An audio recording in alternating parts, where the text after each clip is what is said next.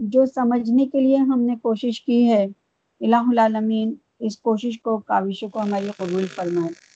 ہم نے و شمس و دہا کی، جو وہ پڑھی تھی سورہ، اس کا ترجمہ سمجھنے کی کوشش کی تھی۔ اب ہم آگے بڑھ رہے ہیں۔ ولیلی ازا یغشا بسم اللہ الرحمن الرحیم ولیلی ازا یغشا قسم رات کی جب چھا جائے۔ ون نہاری ازا تجلّہ اور دن کی جب روشن ہو جائے۔ وما خلقت زکرا والانسا اور اس کی جو اس نے پیدا کیے نر اور مادہ۔ انا سعیکم لشتا تمہاری کمائی طرح طرح پر ہے۔ فَأَمَّامَنْ أَرَاتْوَ وَاتَّقَى۔ سو جس نے دیا اور ڈرتا رہا۔ وَسْوَدَّقَ بِالْحُسْنَى۔ اور سچ جانا بھلی بات کو۔ فَسَنُ يَسِّرُهُ لِلْيُسْرَى۔ تو اس کو ہم سہج سہج پہنچا دیں گے آسانی میں۔ وہ امام بخیلا وسطنا اور جس نے نہ دیا اور بے پرواہ رہا۔ وہ کس زبا بالحسنہ اور جھوٹ جانا بھلی بات کو۔ پسند یس سرو ہوں سو اس کو ہم سہج سہج پہنچا دیں گے سختی میں۔ وما یغنی انہو مالہ وما ازا تبدا اور کام نہ آئے گا، اس کے مال اس کا جب گڑھے میں گرے گا۔ ان علینا للہدا ہمارا ذمہ ہے راہ سجا دینا۔ وہ انا لنا للآخرتا ولا اور ہمارے ہاتھ میں ہے آخرت اور دنیا۔ وہ انضر تکم نارن تلزا سو میں نے سنا دی تم کو خبر۔ ایک بھڑکتی ہوئی آگ, آگ کی لا یسلحا الا الاشقا اس میں وہی گرے گا جو بڑا بدبخت ہے۔ الزی کذبا و طلّہ جس نے جھٹلایا اور منہ پھیرا۔ وسیو جن نبوحل اطقلزی یوتی مالہ یتزکا اور پہنچا، اور بچا دیں گے اس سے بڑے ڈرنے والے۔ اور جو دیتا ہے مال اپنا دل پاک کرنے کو۔ ومالی احدن عندہ من نعمت تجزا اور نہیں کسی کا اس پر احسان جس کا بدلہ دے۔ ابتغاء وجہ ربہ الاعلی مگر واسطے چاہنے اور مرضی اپنے رب کی جو سب سے برتر ہے۔ ولا سوف یرضا اور آگے وہ راضی ہوگا۔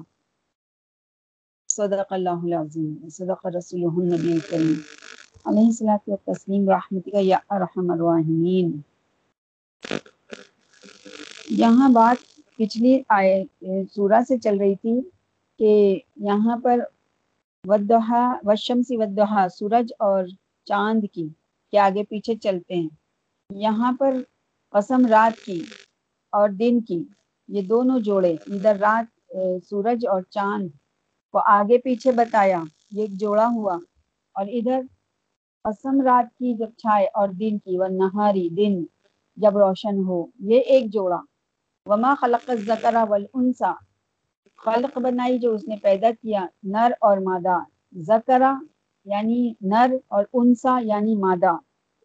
اب یہ جو ایک آیت ہے، انا سعیکم لشتا۔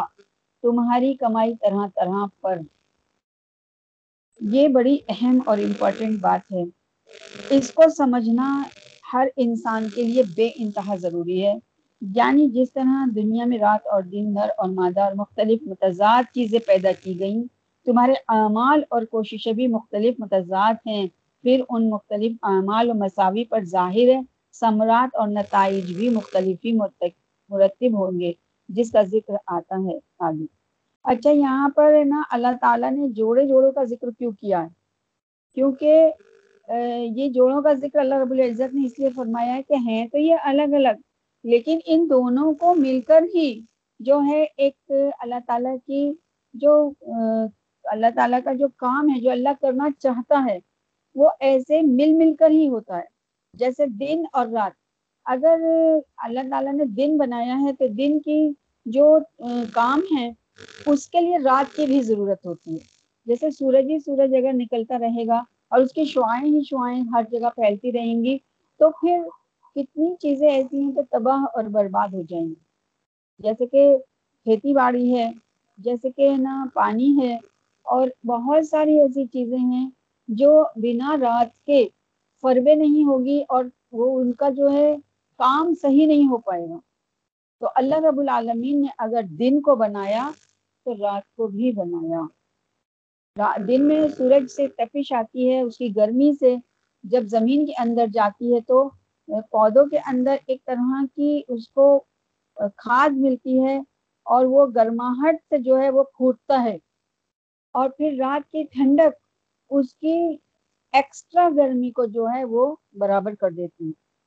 اسی طریقے سے نر اور مادہ یعنی عورت اور مرد کو رب العالمین نے الگ الگ بنایا ہے، اگر دیکھا جائے تو ایک ہی بنایا ہے۔ کیونکہ آدم علیہ السلام سے ہی ماں ہوا کو نکالا ہے، کسی اور جگہ سے نہیں۔ اگر دو الگ بت بناتا مٹی کے، اور پھر ان کو اللہ تعالیٰ روح پھونک دیتا، تو وہ دو الگ الگ ہو جاتے۔ لیکن اللہ تعالیٰ نے حضرت آدم علیہ السلام کو بنایا اور پھر انہی کے اندر سے ماں ماں ہوا کو پیدا کیا۔ تو یہ ایک ہی چیز میں سے اللہ تعالیٰ نے دو مختلف چیزوں کو بنا کر اور دونوں سے کام لینا تھا اور ایک کام لینا تھا۔ یعنی مرد اور عورت جب آپس میں ملتے ہیں تو پھر ایک اللہ کی مخلوق کو تخلیق کرتے ہیں۔ تو یہ اللہ تعالیٰ کا کام ہے جس کو اس نے دو الگ متضاد چیزوں کی وجہ کے باوجود بھی ان کو ایک ہی رکھا۔ اور حکم بھی زیادہ تر اللہ تعالیٰ کا ایک ہی ہے۔ جب وہ آواز دیتا ہے، جب وہ حکم دیتا ہے تو کیا کہتا ہے، یا ایوہ الذین آمنو، اے وہ لوگو جو ایمان لائے ہو۔ نہ کہ یہ کہ اے مردو، نہ یہ کہ اے عورتوں عورتوں اور مردوں کے کچھ مخصوص چند ایک جو وہ ہیں، احکامات وہی الگ ہیں۔ ورنہ تو باقی تمام کے تمام احکامات مرد اور عورتوں کے لیے یکساں۔ کام ان کے الگ الگ ہیں، لیکن ان کی جو پروڈکٹ ہے یعنی ان کا جو کار مشین ہے، کارخانہ ہے، کارخانے کے اندر دو پرزے ہیں، دو پرزوں کے ساتھ جڑنے سے ہی اور ہے نا جو وہ بنتا ہے اگر کوئی بھی ایک چیز نکل کے اس کے جو پروڈکٹ ہے، جو وہ نکلتا ہے تو وہ ایک ہی ہوتا ہے۔ تو یہ کام اللہ تعالیٰ نے دو متضاد لوگوں سے بنایا، عورت اور مرد سے۔ لیکن جیسے کہ بچے تخلیق ہوتے ہیں، تو وہ دونوں کے باہم جوڑ سے ہی اللہ تعالیٰ یہ بچوں کی بچے اپنی خلق کو نکالتا ہے، اپنے خلق کو پیدا کرتا ہے۔ اگر دیکھا جائے تو دو الگ الگ ہیں، ان کی نشو نما ان کی ان کی ہے نا فیگر الگ ہے، ان کا سب کچھ الگ ہے۔ لیکن ہیں وہ ایک ہی ایک ہی مشین کے کارخانے ایک ہی کارخانے کے دو پرزے ہیں۔ ان، اس کو بتانے کے لیے اللہ تعالیٰ نے یہاں پر یہ ذکر کو کھول کھول کے بتایا ہے۔ اب یہ انا سایکم لشتا۔ یہاں پر بات وہی والی آئی ہے جو ہم نے اوپر پڑھی تھی، کذبت سمود بتغواہ یہ۔ اور ہم نے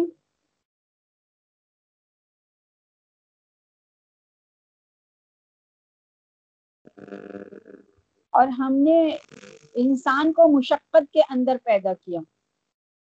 یعنی انسان کو جب اللہ تعالیٰ نے مشقت کے اندر پیدا کیا، اس کو اس کو ہے نا تکلیف یعنی تکلیف کیسی تکلیف، یہ پیدائشی کی تکلیف تو ایک ہے ہی۔ لیکن جب مرد اور عورت، جب ہے نا دو بڑے ہوتے ہیں، کام پر جاتے ہیں، اپنی صبح ہوتی ہے، تو رات اور دن کا ذکر کیا کہ رات آرام کے لیے اور صبح کام کے لیے۔ تو صبح کو جب نکلتا ہے انسان کام کرنے کے لیے، تو وہ کام کے لیے جاتا ہے، مشقت کرتا ہے، محنت کرتا ہے، کما کے لاتا ہے۔ اچھا دو طرح کے کام ہوتے ہیں۔ ایک ہوتا ہے شر کا کام اور ایک ہوتا ہے خیر کا کام۔ یعنی نکلتے دونوں ہی لوگ دونوں ہی ہیں اپنے کام کے لیے۔ انسان جب باہر نکلتا ہے تو ایک کماتا ہے محنت سے، مشقت سے، ایمانداری سے، لگن سے، اللہ کے خوف سے۔ اور ایک کماتا ہے جھوٹ سے، برائی سے بےمانی سے، لوگوں کا دل دکھا کر، دھوکہ دے کر۔ یعنی محنت اس نے بھی کی، محنت اس نے بھی کی۔ اور جب دونوں آپس رات کو اپنے گھر لوٹتے ہیں، تو جو محنت مشقت کے ساتھ میں، اللہ کی رضا کے ساتھ میں، تقوی کے ساتھ میں کما کر لاتا ہے، تو وہ اپنی پیٹھ پر جنت کی گٹھڑی کو اٹھا کر لے کر آتا ہے اور اطمینان کے ساتھ اپنے گھر میں داخل ہوتا ہے اور اللہ اس سے راضی ہوتا ہے۔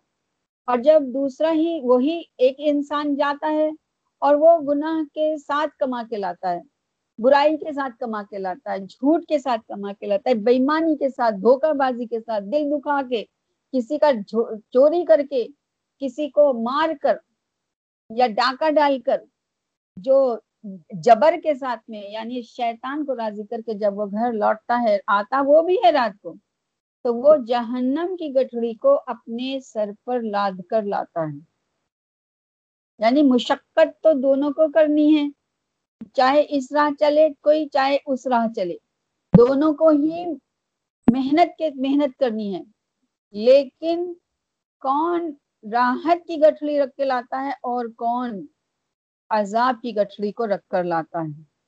یہاں پر اس بات کے لیے اللہ تعالیٰ نے دن اور رات کا جو ذکر کیا ہے کہ دیکھو، دن کا اجالا روشن، رات کا اندھیرا اندھیرا۔ تو شر کو جو تعبیر کیا ہے، وہ اندھیرے سے تعبیر کیا ہے۔ اور خیر کو جو تعبیر کیا ہے، وہ دن کی روشنی سے تعبیر کیا تو انسان کے لیے اللہ تعالیٰ نے یہاں کے فَأَمْ مَامَنْ اَعَاتَ وَاتَّقَى، جس کے اندر تمہاری کمائی طرح طرح پر ہے یعنی تم دو طرح سے کما کے لاؤ گے، ایک تو خیر کے ساتھ اور ایک شر کے ساتھ۔ لیکن لاؤ گے دونوں، کماؤ گے دونوں، محنت دونوں کرو گے۔ اب کون اپنی پیٹ پر کون سی گٹھڑی لا رہا ہے؟ یہ اپنے اپنا اختیار ہے۔ وہ امامن آتا وطقا سو جس نے دیا اور ڈرتا رہا۔ اب یہاں پر ہے نا اللہ تعالیٰ نے نا خیر کی خیر کی باتوں کو کھول کے بتایا ہے کہ خیر ہے کیا؟ خیر کیا ہے؟ آتا آتا عطا کا، عطا سے بنا ہے آتا کہ عطا جس کو اللہ نے، اللہ تعالیٰ نے جس کے دل میں عطا رکھ دی، دینا۔ اللہ تعالیٰ نے یہ ایک ایسی ایسی عبادت رکھی ہے، ایسا ڈر رکھا ہے اس کو کہ ہے نا کوئی کسی کی مصیبت میں کام آ جائے۔ یعنی دوسرے کے لیے دل میں درد رکھے، اپنے دسترخوان کو وسیع رکھے اور جہاں دیکھے کوئی، جہاں اپنی ضرورتوں وہاں کھڑا ہوئے، چاہے دو میٹھے بول ہی صحیح، کسی کو اپنی زبان سے بھی تکلیف نہ پہنچاؤ۔ اگر بولو تو اس کے لیے نرمی کے ساتھ بولو۔ یہ آتوا جو ہے، یہ ایک ایک صفت ہے۔ جو انسان کے اندر آنی چاہیے۔ یہاں اللہ فرماتا ہے وہ تقا یعنی اللہ کے ڈر کے ساتھ، تقوی کے ساتھ۔ اللہ سے ڈرتا ہوا کہ نہیں، یہ غلط ہے، میں اس کام کو نہیں کروں گا۔ نہیں، یہ غلط ہے، میں اس کام کو نہیں کروں گا۔ تو یہ دوسری صفت ہوئی۔ پھر تیسری صفت ہے، وَصَدَّقَ بِالْحُسْنَ، اور سچ جانا۔ کس کو؟ بھلی بات کو۔ اب سب سے بڑی بھلی بات کون سی تھی؟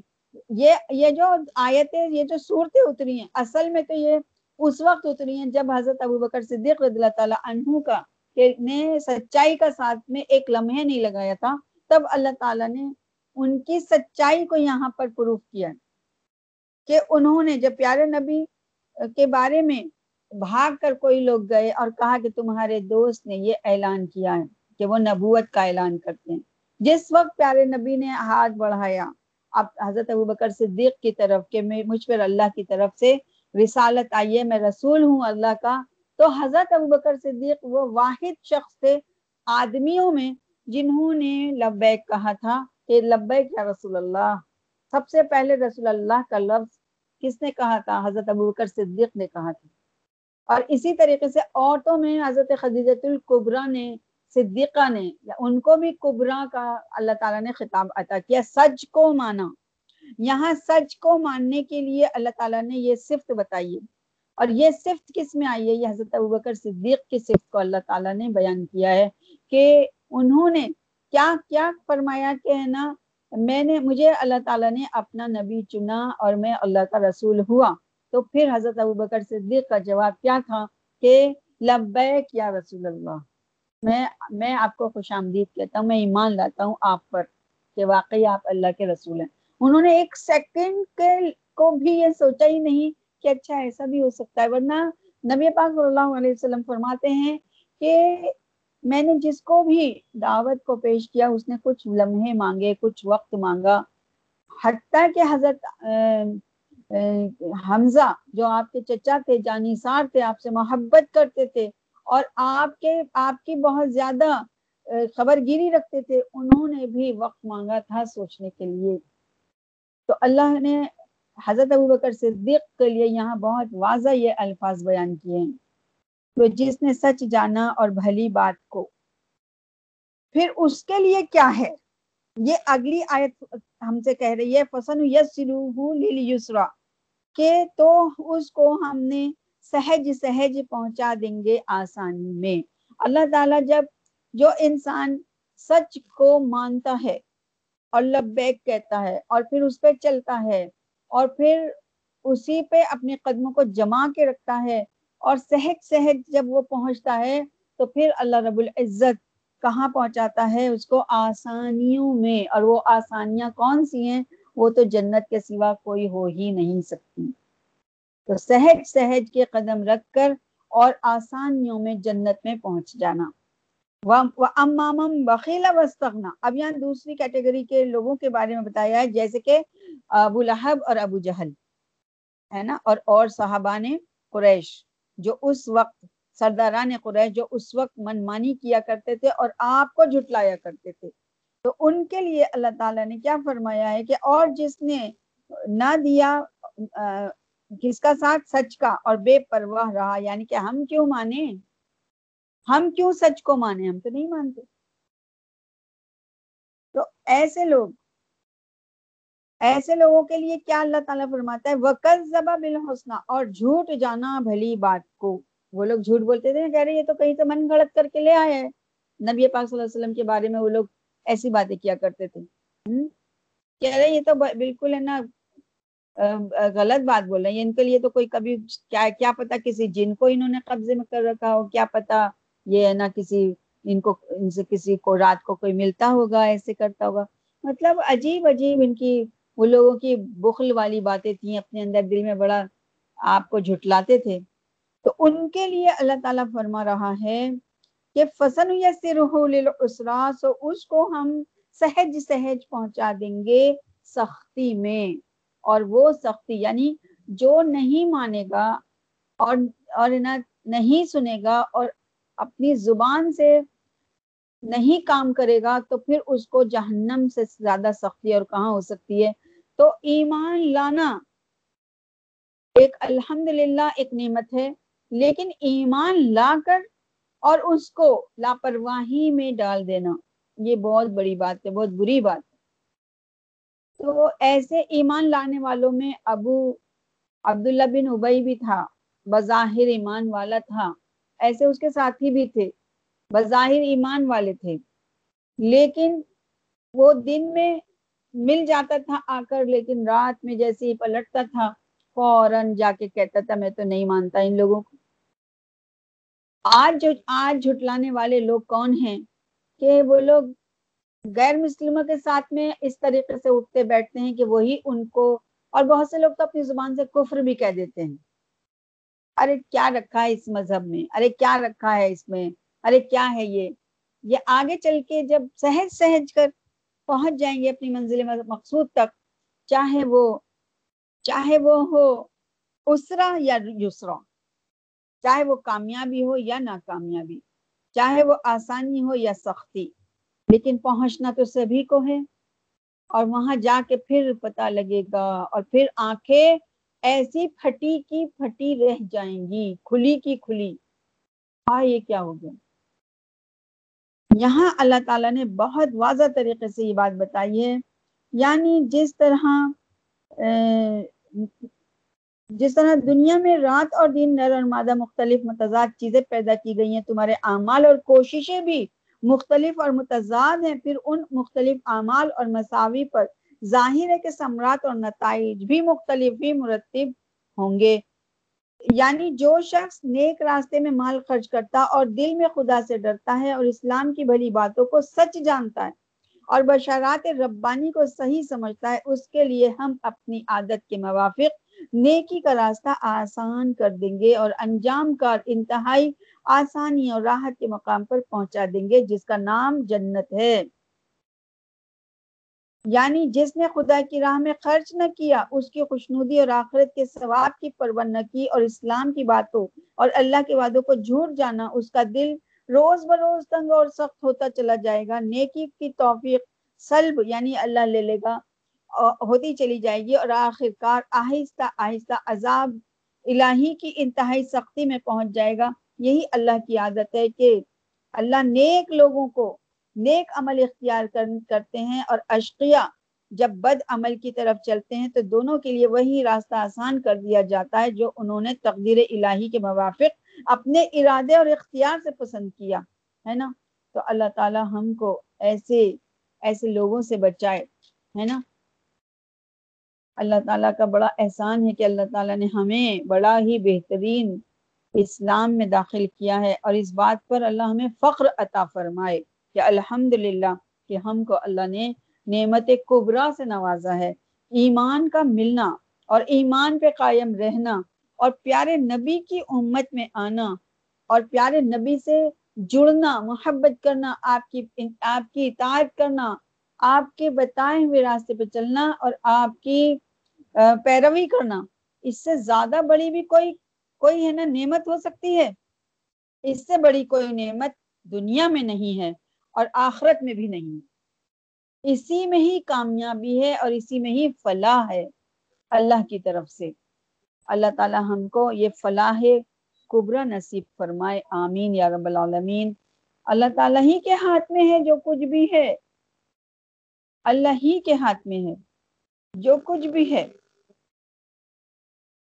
اللہ تعالیٰ نے کوئی بھی چیز اپنے علاوہ کسی کو نہیں دی۔ ہر چیز اس کے ہاتھ میں ہے۔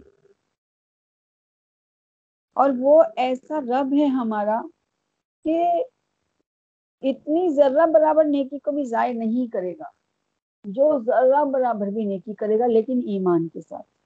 کیونکہ یہاں اللہ تعالیٰ نے اس دنیا میں واضح فرما دیا ہے کہ میں نے تمہارے اوپر کھول دیا ہے، تمہارے دل کے اندر داخل کر دیا ہے، خیر اور شر کو، اچھائی کو اور برائی کو۔ اور صرف داخل ہی نہیں کیا ہے، بلکہ تم کو اتنا اختیار بھی دیا ہے کہ تم اپنی عقل سے کام لو اور صحیح غلط کے راستے پہ چلو۔ کیا ہم صحیح غلط کے راستے پہ نہیں چلتے ہیں؟ ہمیں معلوم ہے کہ کیا غلط ہے اور کیا صحیح ہے۔ کیا کوئی بھی انسان مسلمان اگر یہ اپنے دل کو ٹٹولتا ہے، چاہے وہ نماز پڑھے یا نہ پڑھے، لیکن اسے پتا تو ہے کہ نماز پڑھنا کتنا ضروری ہے۔ فرض نمازوں کی ادائیگی کتنی ضروری ہے، یہ کیا مسلمان نہیں جانتا ہے؟ اب جو نہیں پڑھتا، وہ اپنے عمل سے پیچھے ہے، عقل سے پیچھے نہیں ہے۔ عقل تو اس کو بتا رہی ہے کہ ہاں یہ صحیح ہے۔ عقل تو اس کو آگاہ کر رہی ہے، کیونکہ عقل رب العالمین نے ڈالی ہے۔ عمل انسان کو خود کرنے کا ہے عمل کے لیے انسان کو اپنا اپنا پیر خود اٹھانا پڑے گا۔ اپنا عمل کے لیے ہاتھ پیر ہلانے پڑیں گے۔ اپنی مشین کو وہ ہلانا پڑے گا۔ لیکن عقل رب العالمین ڈال چکا ہے۔ وہ ڈال چکا، رب اپنا کام کر چکا ہے۔ بندے کو اب اپنا کام یہ کرنا ہے کہ اپنے آپ کو خیر کے راہوں پر قدم رکھنا ہے، کیونکہ اسی بات کا ہی تو حساب ہوگا۔ صرف اسی بات کا حساب ہوگا کہ میں نے تم کو سمجھا دیا تھا، تمہارے اندر، تمہاری نفس کے اندر میں نے ڈال دی تھی شر اور خیر، اور وہ عقل بھی ڈال دی تھی کہ کون سی بات غلط ہے اور کون سی صحیح ہے۔ اب تم نے اس پہ اگر عمل نہیں کیا تو اسی کا میں تم سے جواب لوں گا۔ کیونکہ اللہ تعالیٰ کسی کو بھی رائی کے دانے کی برابر بھی نہ نقصان پہنچائے گا نہ اس کو عذاب دے گا۔ یہ وعدہ ہے رب کا۔ اور رب سے زیادہ سچا کون ہو سکتا ہے؟ ہے نا؟ تو یہاں پر اللہ تعالیٰ نے ورنہ تو اللہ کے ہاتھ میں سب کچھ ہے۔ وہ وہ ایسا رب ہے کہ اگر کسی کام کو چاہے تو ارادہ فرماتا ہے اور کام ہو جاتا ہے، اگر وہ چاہتا تو پورے کے پورے دنیا کا ایک آدمی بھی برائی کی طرف نہ ہوتا اور سب کے سب کامیاب کامران ہوتے، سب کے سب اس کی ہی عبادت میں لگے ہوتے، کوئی الگ نہیں ہوتا۔ لیکن اس نے، اس کی مسلحت ہے، اس کی حکیمانہ جو صفت ہے، اس سے اس نے جانچنا اور پرکھنے کے لیے اس دنیا میں اس انسان کو چھوڑا ہے۔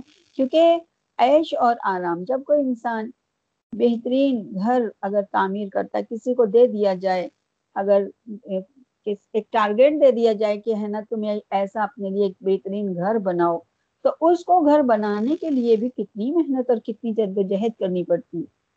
وہ جد و جہد جو ہے، جب کرتا ہے، جب جا کے اس کو وہ گھر ملتا ہے اچھا۔ تو تو انسان ایسا کیسے سوچ سکتا ہے کہ اتنی بیش قیمت چیز اس کو ہر ہر برائی کے ساتھ مل جائے۔ وہ برائی بھی کرتا رہے، اپنی عیش پرستی میں بھی مگن رہے، نفس کا غلام بھی رہے۔ اللہ اللہ کے بتائے ہوئے راستوں پر بھی نہ چلے اور اس کی شریعت سے بھی خلاف کرے، غلط کام کرے، ہے نا؟ اور پھر وہ جنت پالے۔ تو پھر تو اللہ کے نظام ہی غلط ہو جائے گا۔ کیونکہ حق اور باطل کیسے ایک ہو سکتا ہے؟ برائی اور بھلائی کیسے یکساں ہو سکتی ہے؟ ہے نا؟ ایک چور اور ایک محنت سے کما کے لانے والا ایک جیسا کیسے ہو سکتا ہے؟ دونوں کو اپنا مواخذہ کرنا ہی ہوگا، کیونکہ عقل اللہ نے عطا کر دی ہے اور اس عقل کو جو دیا ہے، تو اس عقل کے لیے بھی پوچھ ہوگی کہ تم کو میں نے اتنی بہترین عقل عطا کری تھی، تمہیں علم بھی دیا تھا، سمجھ بوجھ دی تھی، تم نے اس کو کیوں بروئے کار نہ لائے اور تم نے کیوں خیر اور شر میں سے شر کو چنا؟ اگر خیر پر چلتے چلتے کچھ ہلکا سا لغزش ہو جائے کچھ ہے نا، کیونکہ نفس نفس جڑا ہوا ہے، وہ بار بار اکساتا ہے اور شیطان بھی کھلا دشمن ہے، تو وہ بھی بہت چاروں طرف سے حملے کرتا ہے۔ اور پھر خیر پہ چلتے چلتے پاؤں ڈگمگا جائیں، کچھ لغزش ہو جائے، پھر سنبھلتا ہے انسان اور پھر ایک دم نہیں نہیں، یہ غلط ہو گیا ہے۔ تو اس کی اللہ تعالیٰ معافی عطا فرما دے گا۔ لیکن انسان پورا کا پورا ہی سنے ہی نہ، چاروں طرف سے آنکھ ناک منہ کان بند کر لے کے مجھے تو سننا ہی نہیں ہے۔ جو بس میں عیش کروں، صبح اپنی مرضی سے نمازوں کو قتل کرتا رہوں اور ہے نا، اپنے جو شریعت کے موافق حکم ہیں، ان سے ہم پرہیز کرتے رہیں اور غیروں کے ساتھ میں ایسے ہم ملوث ہو جائیں کہ یہی ہمارے ہم نشین ہیں۔ تو پھر اللہ تعالیٰ کو تمہاری، اللہ تعالیٰ تو بے پرواہ ہے۔ اللہ تعالیٰ بے نیاز ہے۔ اس نے بنایا ہے مٹانے کا بھی اسی کو اختیار ہے۔ نا؟ یہاں پر یہ آیتیں اتنی خوبصورت آیتیں اللہ نے عطا فرمائی ہیں۔ یہ میں نے جو سورہ ہے، یہ میں دوبارہ آپ لوگوں کو سمجھائی یہ جو ولی ریزا یکشا ہے، یہ میں پہلے پڑھ کے سنا چکی ہوں۔ لیکن میں نے خود اس کو پھر پڑھا پھر پڑھا پھر پڑھا۔ تو مجھ کو اس میں ایسا لگا کہ اگر ہم اس کو ہی اپنی زندگی میں داخل کریں گے تو ہم کو پھر اپنی زندگی بڑی خوبصورت لگ جائے گی اور ہم کو اللہ تعالیٰ وہی جو پیچھے ذکر ہوا ہے کہ سہج سہج کر ہم کو اللہ تعالیٰ کہاں پہنچا دے گا؟ اس آسانی میں اور وہ آسانی ہے جنت۔ یہ بہت ہی زیادہ اہم بات ہے اور حضرت ابو بکر صدیق رضی اللہ تعالیٰ عنہ کا یہاں پر کتنی دفعہ ذکر ہوا ہے۔ اور پھر اللہ تعالیٰ ان کو فرماتا ہے کہ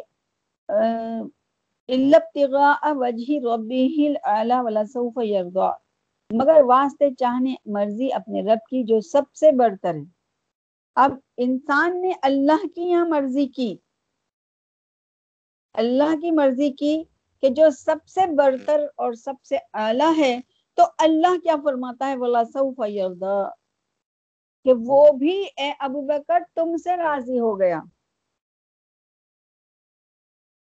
اللہ تعالیٰ فرماتا ہے، لیکن ابو بکر کا وہ لے کر اللہ نے پورے انسانوں کو یہ والی بات کہی ہے کہ جو جو میرے محبوب کو سچ مان کر پیروی کرے گا اور ان کی اطاعت کرے گا اور ان کے بتائے ہوئے اسوا پر چلے گا اور اس قرآن کو جو پیارے نبی کے زبان اطہر سے نکلا ہوا کلام ہم تک پہنچا ہے اس کو تھامے گا، اس کو پکڑ کر مضبوطی کے ساتھ میں دوسروں کی پرواہ نہ کرتے ہوئے کوئی کچھ بھی کہے، ہمیں کوئی پرواہ نہیں کسی کی بھی۔ اور جب چلیں گے تو کیا ایسا نہیں ہوگا کہ اللہ ہم سے بھی یوں کہہ دے؟ بولا سعف دعا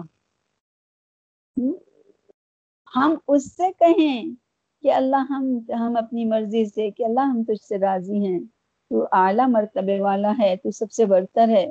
تو پھر اللہ پلٹ کر جواب دے گا والا سعف کہ اے میرے بندو، میں بھی تم سے راضی ہوں۔ ہم کو یہی چاہیے۔ اللہ ہم کو یہی عطا فرمائے، ہے نا؟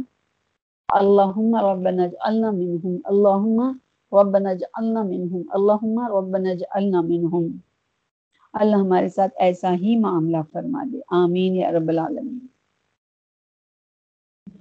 اب انشاءاللہ تعالی ودحا کی میں آج خالی تلاوت کر رہی ہوں اور اس کی میں نا ترجمہ پڑھ رہی ہوں، لیکن تفسیر انشاءاللہ میں اس کی کل جو ہماری ستائیسویں شب ہوگی، میں اس میں آپ لوگوں کو اس کی تفسیر سناؤں گی۔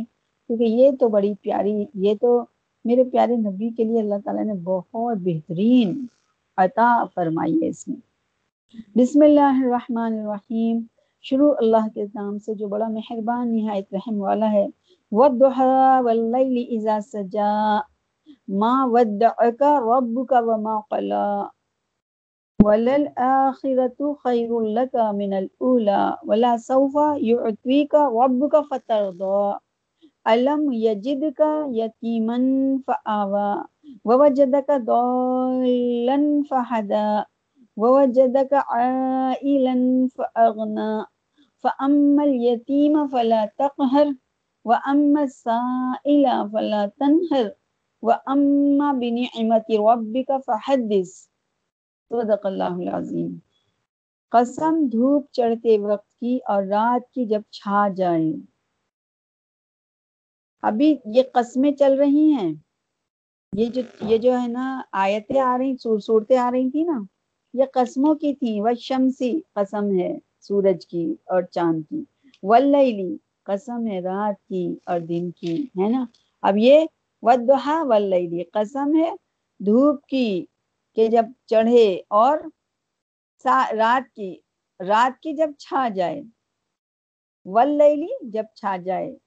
ما ماں ودعکا رب کا وما قلا، نہ رخصت کر دیا تجھ کو تیرے رب نے اور نہ بیزار ہوا۔ یہ پیارے نبی کو مخاطب فرما کر رب فرما رہا ہے۔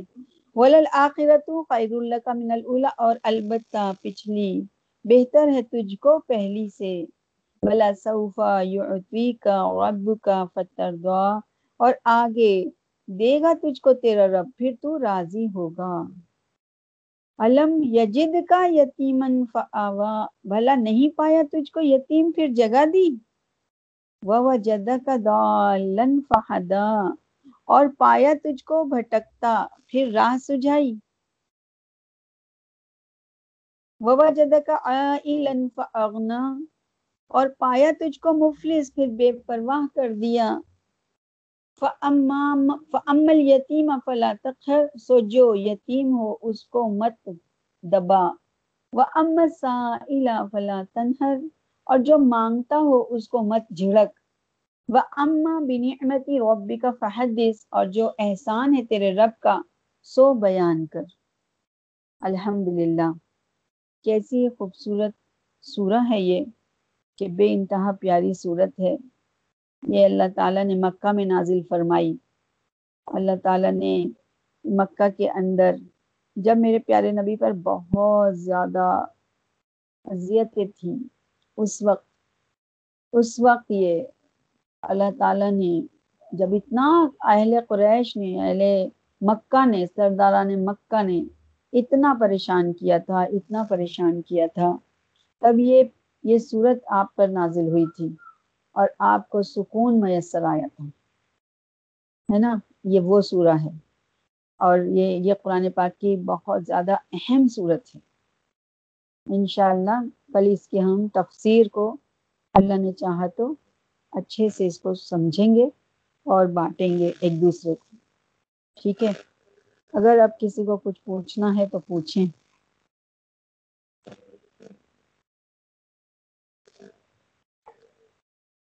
کسی کو کوئی بات پوچھنی ہو تو پوچھ لو، اور کچھ کہنا چاہتے ہیں تو کہیں۔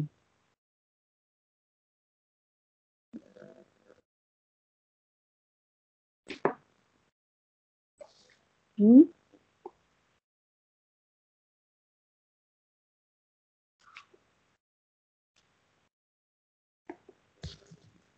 تھوڑا سا ایک ذکر کر رہی ہوں، کوئی کچھ پوچھ نہیں رہا۔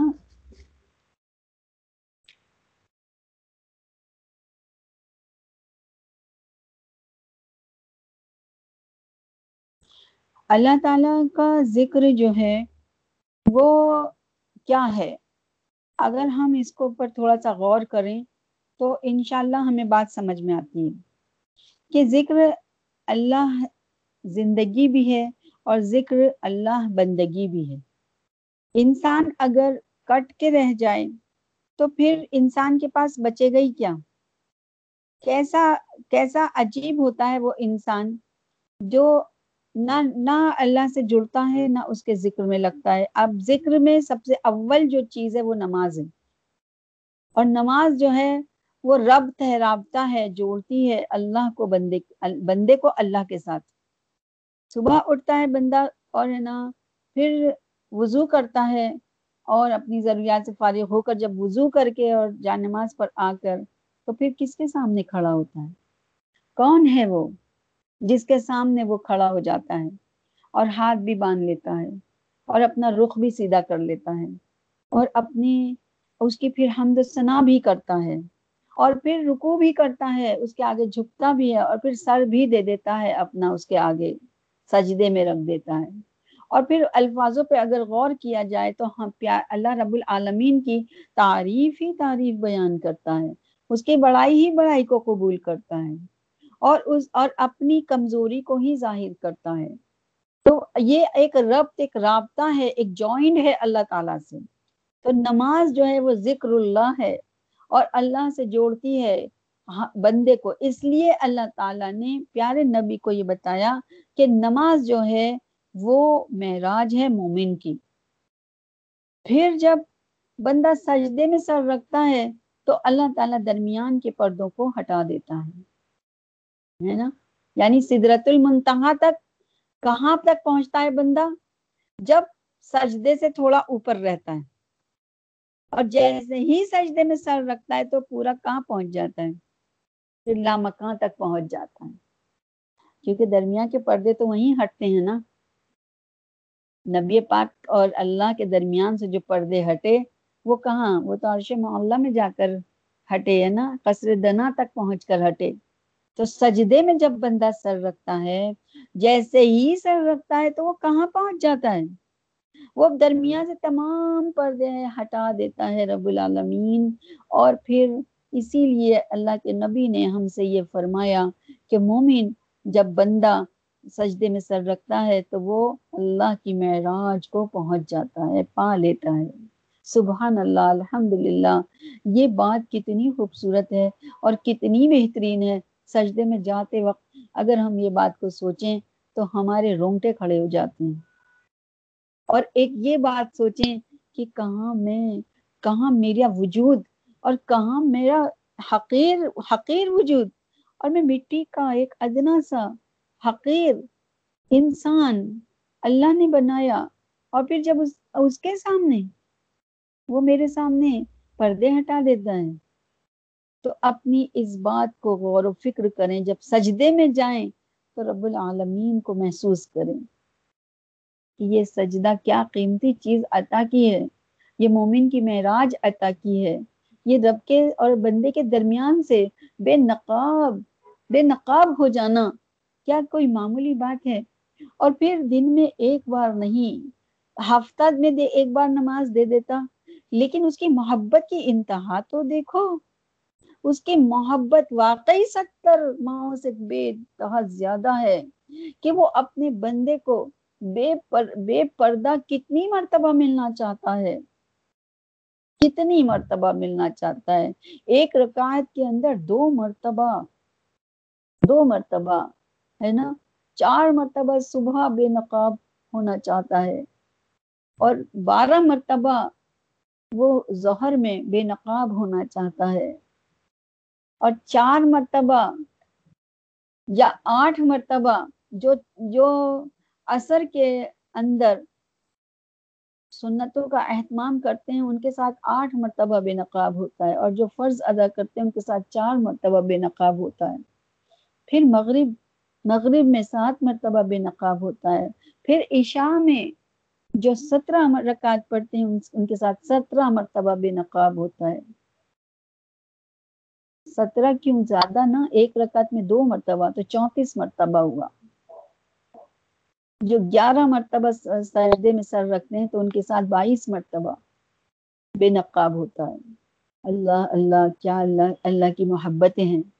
کیا اللہ کی، اللہ تعالی ہم سے محبت فرماتا ہے کہ ہم سے وہ اتنی مرتبہ پردے ہٹا دیتا ہے ہمارے اور اپنے درمیان سے؟ اور پھر ہمارا سوچ، ہم، ہمیں کیسے سوچنا ہے؟ کہ جب ہم سجدے میں جاتے ہیں تو ہم اتنی جلدی سر اٹھا لیتے ہیں کہ ٹکر فٹ سے ماری فٹ سے کھڑے ہو گئے۔ ہے نا؟ محسوس بھی نہیں کر پاتے کہ اللہ ہمارے سامنے ہے۔ جب جھکتے ہیں، اللہ کی حمد و ثنا، سبحان ربی العلی سبحان ربی العلی سبحان ربی العلی کم سے کم تین مرتبہ اطمینان کے ساتھ یہ تسبیح بیان کریں۔ اور پھر سوچیں، سمجھیں، پھر اپنے دل کو یہ بتائیں کہ اللہ نے میرے سامنے سے پردہ ہٹا دیا ہے اور وہ بے نقاب اس وقت مجھے دیکھ رہا ہے، مجھ سے مل رہا ہے۔ پھر دیکھو نماز کا لطف کیا آئے گا یہ یہ کیسا ذکر ہے؟ یہ کیسی معراج عطا کر دی ہے کہ ہم، ہمیں تو اسی کا ہی احسان ہے ہمارے پیارے نبی کا کہ ہم کو یہ معراج لا کر دی ہم کو یہ نماز معراج لا کر دی، یہ سجدہ لا کر دیا ہمیں، یہ سجدہ اللہ کے سامنے کھڑے ہونے کے لیے کہ ورنہ تو کون کرتا، کبھی کسی کا دل چاہتا، کوئی جھک جاتا۔ لیکن فرض فرض قرار دے دی کہ تم کو کرنا ہی ہے۔ کوئی تو وقت ایسا ہوگا کہ جب تمہارا دل پھرے گا جب تم اللہ کو محسوس کرو گے، جب تم اللہ کی وحدانیت کو جان لو گے، جب تم کو اس کی حقیقت کا علم ہو جائے گا، جب تم اللہ کے سامنے بے نقاب کو یہ محسوس کر لو گے کہ اللہ بے نقاب ہے ہمارے سامنے، تو اللہ سے تمہارا رابطہ، تمہارا قرب نزدیک ہو جائے گا۔ یہ احسان نہیں ہے میرے نبی کا طور کیا ہے؟ اس احسان کو ماننا کہ ہمیں اللہ اللہ کے محبوب نے اپنے لیے تو کیا لاتے وہ کہ انہوں نے ہمارے لیے اپنے رب سے ایک ایسا جوڑ لا کر دیا، ایک ایسا، ایک ایسی ملن لا کے دے دیا جس میں پردہ ہی حائل نہیں ہے۔ میرے عزیز بہنوں، میری بچیوں، اس بات کو محسوس کرو، یہ نماز کیا چیز مل گئی ہم کو؟ انمول خزانہ ہے یہ۔ اس میں کوئی کوئی ایسا وہی نہیں ہے کہ اگر ہم قیام میں کھڑے ہیں تو بھی ہم اللہ کے ہاتھ باندھے کھڑے ہیں۔ تو اس کا مطلب ہے کہ ہم ہم فرشتوں کی صف میں ہاتھ باندھے کھڑے ہیں، کیونکہ یہ جو وہ ملی ہے عبادت، یہ صف ہے۔ کہیں تو اللہ ذکر فرماتا ہے، میرے نبی نے فرمایا کہ یہ فرشتوں کی بھی عبادت ہے اور یہ کھڑے ہوئے درختوں کی بھی عبادت ہے۔ یہ ایسی عبادت ہم کو عطا کی گئی۔ اور پھر اللہ تعالیٰ، سوچو کہ اللہ تعالیٰ نے ہم کو رکو عطا کیا۔ تو رکو میں بھی ایک پوری صف جو ہے فرشتوں کی کھڑی ہوئی ہے اور پھر کیسے چوپائے ہیں، کیسے کیسے جبلت والے چوپائے ہیں کہ جن کے قریب جانا بھی کوئی نہیں پسند کر سکتا۔ ان کی عبادت کو ہمیں، ہمارے اندر لا کر رکو کے شکل میں عطا کر دیا میرے نبی نے۔ یہ کیسا احسان ہے؟ یہ کیسی پیاری نماز ہے؟ یہ کیسا پیارا ذکر اللہ کا ہے؟ اور پھر سب سے بڑھ کر اللہ رب العالمین نے ہم کو ایسی ایک بیش قیمت چیز سجدہ عطا کیا کہ اس سجدے میں جب ہم گرتے ہیں اور گر کے اپنی حقارت کو اللہ کے آگے بیان کرتے ہیں اور ہم ناک رگڑتے ہیں، پیشانی دیتے ہیں، اپنے آپ کو ذلیل کر دیتے ہیں اللہ رب العزت کے سامنے، تو پھر اللہ تعالیٰ اس کے عوض میں، اس کے بدلے میں ہم کو کیا عطا کرتا ہے؟ ہمارے سامنے سے پردے ہٹا دیتا ہے۔ یہ سجدوں کا انعام ہے۔ جب بندہ ذلیل اور خوار ہو کر اپنی پیشانی کو رگڑ کر، اپنی ناک کو رگڑ کر اپنے آپ کو ذلیل کر کے کہ اللہ میری میری اوقات کچھ بھی نہیں ہے، میں تو کچھ بھی نہیں ہوں۔ تو ہی رب ہے، تو ہی اعلیٰ مرتبے والا ہے۔ اور جب وہ جھک کر گر جاتا ہے، اس کے آگے ایک دم پست ہو جاتا ہے، تو پھر اس پستی کو اللہ پاک کیسا انعام عطا فرماتا ہے کہ درمیان سے تمام پردوں کو ہٹا دیتا ہے اور فرماتا ہے کہ میرے بندے، تجھ سے میں راضی ہوا۔ میرے میں نے تیرے اس سجدے کو قبول کیا۔ واقعی میں اعلیٰ ہوں مرتبے والا ہوں۔ کیسا اس سجدے کا انعام اللہ تعالیٰ عطا فرماتا ہے تو کس نے لا کر دیا یہ ہم کو؟ یہ محسن اعظم، یہ میرے پیارے پیارے آقا نے، میرے پیارے نبی نے یہ ہم کو وہ وہ تحفہ عطا کیا ہے کہ اگر ہم اس سجدے کا ہی احسان اگر ہم اتارنا چاہیں پوری زندگی ہم اس کا احسان نبی پاک کا نہیں اتار سکتے۔ تو جب سجدے میں جائیں تو دل میں نبی کا احسان بھی لے کر جائیں کہ یا رسول اللہ، آپ کا بڑا شکریہ، آپ نے ہم کو یہ سجدہ عطا کیا۔ آپ آپ کا بے پناہ شکریہ کہ آپ نے اپنے تک یہ محدود عبادت نہیں رکھی، وہاں پر بھی مانگا۔ تو اللہ امت کے لیے مانگا۔ وہاں پر بھی مانگی تو میں راج مانگی کہ میں تو مل لیا۔ اے میرے رب، تجھ سے میں نے تو تجھے بے نقاب دیکھ لیا، لیکن میری امت محروم رہے، ایسا تو میں نہیں برداشت کروں گا۔ یا میرے رب، تو تو میری امت کو بھی نواز دے۔ تو اللہ تعالیٰ نے ہم کو بھی نواز دیا۔ پیارے نبی کو مایوس نہیں کیا۔ تو سوچو، آج اگر ہم پیروی کریں گے، آج ہم اتباع کریں گے، پیارے نبی کے بتائے ہوئے راستے کو مضبوطی سے تھام کر چلیں گے۔ تو کیا ایسا ہو سکتا ہے کہ میرے نبی ہمیں بھول جائیں، اللہ ہمیں بھول جائے، جس نے ہم کو پیدا کیا جو ہمارا خالق و مالک ہے؟ پھر شفاعت کیوں نہیں ہمارے لیے مقدر ہوگی؟ پھر تو شفاعت ہمارے نصیب میں انشاءاللہ الرحمن ضرور لکھی جائے گی۔ اللہ تعالی ہم سب کو بہت زیادہ سمجھنے کی توفیق عطا فرمائے اور ہم کو ہم جان لیں کہ ہمارے لیے ہمارا رب کیا ہے اور ہمارے نبی کیا ہیں، ہماری کیا حقیقت ہے، ہم کون سی راہ پر جا رہے ہیں اور ہمیں اس راہ پر چل کر کیوں مزہ نہیں آ رہا؟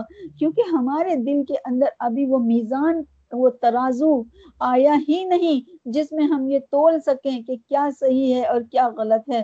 جس وقت ہم یہ صحیح اور غلط کی تمیز کر لیں گے تو انشاءاللہ، ثم انشاءاللہ ہم کو راستہ چننے میں آسانی ہو جائے گی۔ اور وہ جو ہمیں اس آیتوں میں جو ہم نے پڑھا کہ اللہ نے عقل عطا فرمائی، تو اس عقل کو لے کر، اس عقل سے ہم صحیح فیصلہ کر سکیں گے۔ اور پھر ہم خیر کی راہ پر اپنے قدموں کو انشاءاللہ سما انشاءاللہ رکھ دیں گے اور پھر دیکھنا کتنا مزہ آتا ہے، کتنا اطمینان ہوتا ہے۔ کیونکہ قرآن پاک کی ایک آیت تو ہیرے موتی اور جواہرات سے کچھ کم نہیں ہے، بلکہ ہیرے موتی کو ایک طرف رکھ دو اور اس کی ایک لفظ کو ایک ایک طرف رکھ دو تو وہ بھاری ہے۔ یہ بھاری ہو جائے گا اور وہ وہ تو کچھ بھی قیمت نہیں ہے۔ ایسے بیش قیمت یہ موتی ہیں اور ان کو سمجھنے کے لیے ہم کو اپنی عقل کو تھوڑا سا استعمال کرنا ہوگا اور پھر ہم جانیں گے کہ ہم اللہ کے کیا ہیں۔